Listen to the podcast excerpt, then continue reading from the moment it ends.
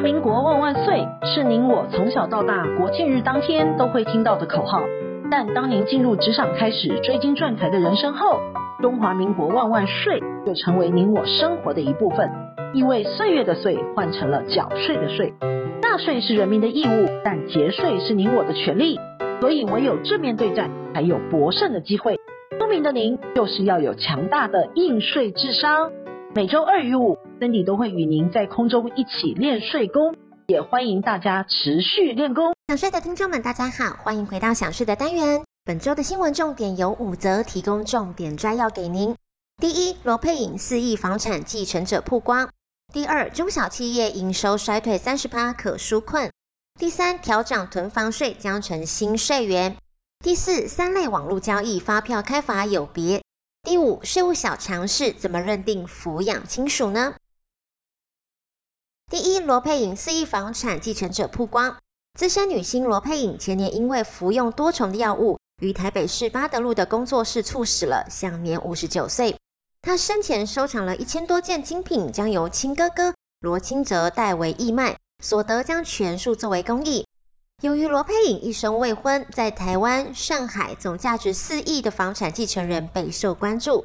依照继承的顺位，原本呢应该是要由罗妈妈取得遗产的。不过据媒体的报道，罗佩颖的大哥罗清哲表示了，遗产是由妈妈继承的，但是交由他们兄弟两人处理。自己对房产没有太大的兴趣，而弟弟在房产这块是专家，所以才会由二弟罗志坚负责。至于罗佩莹生前所收藏的爱马仕、香奈儿等名牌高级手袋以及名表，罗清哲呢将会在一月二十六于台北 W 饭店十一楼以五千元起标，延续罗佩颖生前常常以匿名从事公益活动及捐款的精神，拍卖所得呢将全数捐作公益，让妹妹以爱人间。第二，中小企业营收衰退三十趴可纾困。当新冠疫情正式迈入第三年了，且似乎看不到结束的之际，老板们心中的苦，财政部听到了。疫情来袭，中小企业首当其冲，尤其去年全国进入三级警戒以来，更让许多中小企业陷入了生存的困境。根据调查，有高达八成的中小企业因为疫情造成营收的影响。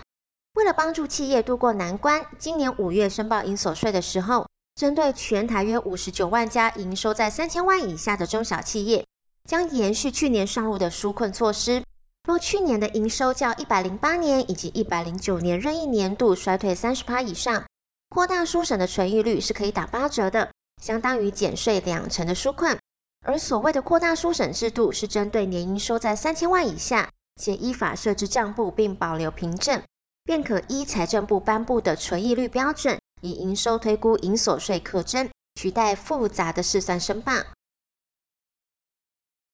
第三，调涨囤房税将成新税源。为了抑制房价的高涨，政府近期打房的措施是越来越绵密了。除了金融管制的措施之外，也祭出了不少财政加税的措施。其中更有不少明代以及学者都把囤房税当成降低房价的重要法门。以往住宅的房屋税率呢为一点二趴到两趴之间。直到一百零三年房屋税条例修法通过之后，将住宅区分为自住以及非自住用途。其中自住用途呢，可以享单一税率一点二趴，而非自住呢，则为一点五趴起跳，最高可以课征到三点六趴，也就是俗称的囤房税。当年修法的影响呢，在一百零四年就正式反映在全国税收的表现之上。房屋税的税收呢，确实有明显成长了七点三趴。财政部指出了。在中央完成修法之后，是否针对非自住房屋定定一点五趴以上的税率，或者是针对多屋囤房族定定差别的税率，这则是地方政府的权限。而下一波的囤房见效时机呢，将会落在一百一十二年。主因呢是台南市已经通过提高非自住房屋税率的法案，预计将在今年起施行，反映在一百一十二年房屋税率的征收。另外，新北市、台中市、高雄市、新竹县市等。也在去年表态有意提高囤房税的税率，是地方自治条例的时程有可能反映在一百一十二年或者是一百一十三年。而除了囤房税之外，别忘了还有房地合一税。土地课征房地合一税的要件之一，在于该土地是否能合法建造。即便出售面积微小的机零地，未必属于无法建筑的土地。建议出售之前呢，应该先向主管机关确认土地的性质，以免漏报了房地合一税而挨罚。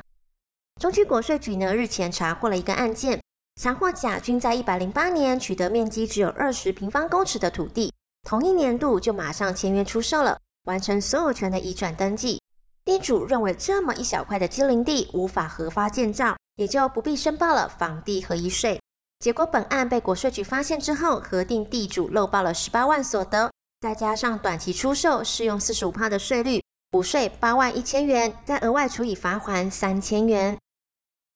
打房除了台湾之外，大陆也是一样的。去年中国大陆全国人大常委会宣布了房地产税即将上路，在部分地区开始试点，引发外界联想，大陆官方开始打房。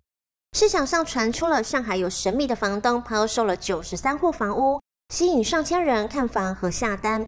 房东当天直接套现了四点五亿人民币，折合新台币约十九点六二亿。而中国大陆呢，简化不动产登记程序，并有效掌握数据的资料，未来可以作为课税的依据。房地产税是共同富裕税务改革的重点。目前呢，只有上海与重庆在一百年试点开征房屋税，但由于税收的范围太过于狭隘，征收税率过低，导致税源太少，既不足以抑制房价，也非税务稽查的重点。然考量房地产是高所得族群主要创造获利的来源，因此先掌握即时不动产登记的资讯，未来税务稽查上将会更加的便利。第四，三类网络交易发票开法有别。数位经济的时代，人人都可以从事网络代购，自己当老板。常见的民众经营形态呢，主要可以分为代购、代收代付以及买卖三种的。开立统一发票的方式也各有不同。如果是经营代购的，就是指客户委托帮忙购买货物或者是劳务，并取得购买的佣金。此时需要开立两张发票，一张是针对收取佣金开发票，另外一张呢，则是根据代购的商品实际价格开立发票的，并在上面要注明代购的字样。两张发票呢，都要交给客户，记得也要与客户双方订立书面的契约，确认是为代购的形态，以供稽征机关的查核。若是属于代收代付的，也就是纯粹代收款项，并未另外收取其他的费用，可以将从销售方取得的发票直接转售给代扣的客户即可，不需要另外开立发票。若营业人呢是经营一般买卖的，依规定需要依照收取的全部价金作为销售额，开立统一发票给买受人。近年来，网络交易是国税局查核的重点，提醒您，营业人因视交易形态的不同，依规定开立统一发票及报缴营业税。若有疏忽造成短漏报销售额，在未经检举调查之前，应尽速向税捐机关补报补缴漏税额，才能避免被罚。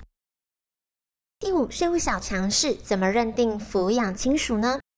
抚养可以说是最快、最直接又合法的途径，因为多了个被抚养人，可以增加八点八万的扣除额度。但为了节税，有人报税时会将同住的侄子、叔叔、阿姨一同列报抚养，但这不一定会通过的。在申报抚养之前呢，要先搞懂抚养义务的顺序以及条件。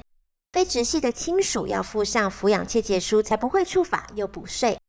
而根据个人综所税免税额的规定，目的呢是在透过节税的优惠，使纳税义务人对特定亲属或者是家属尽到法定的抚养义务。依照民法一千一百一十五条的规定，抚养义务是有先后顺序之分的，原则上应该由直系亲属优先抚养。若是有抚养义务顺序在后的家长列报，就必须要举证直系亲属无法抚养的事实。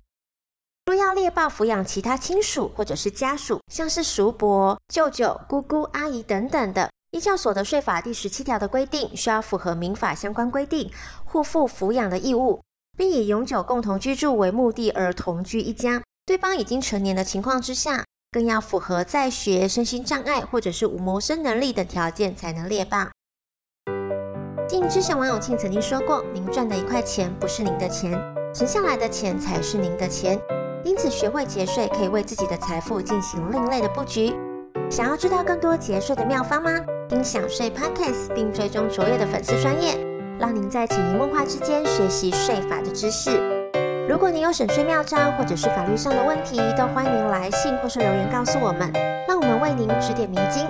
本周的重要税务新闻，谢谢您的收听。想税在这边祝您新年快乐。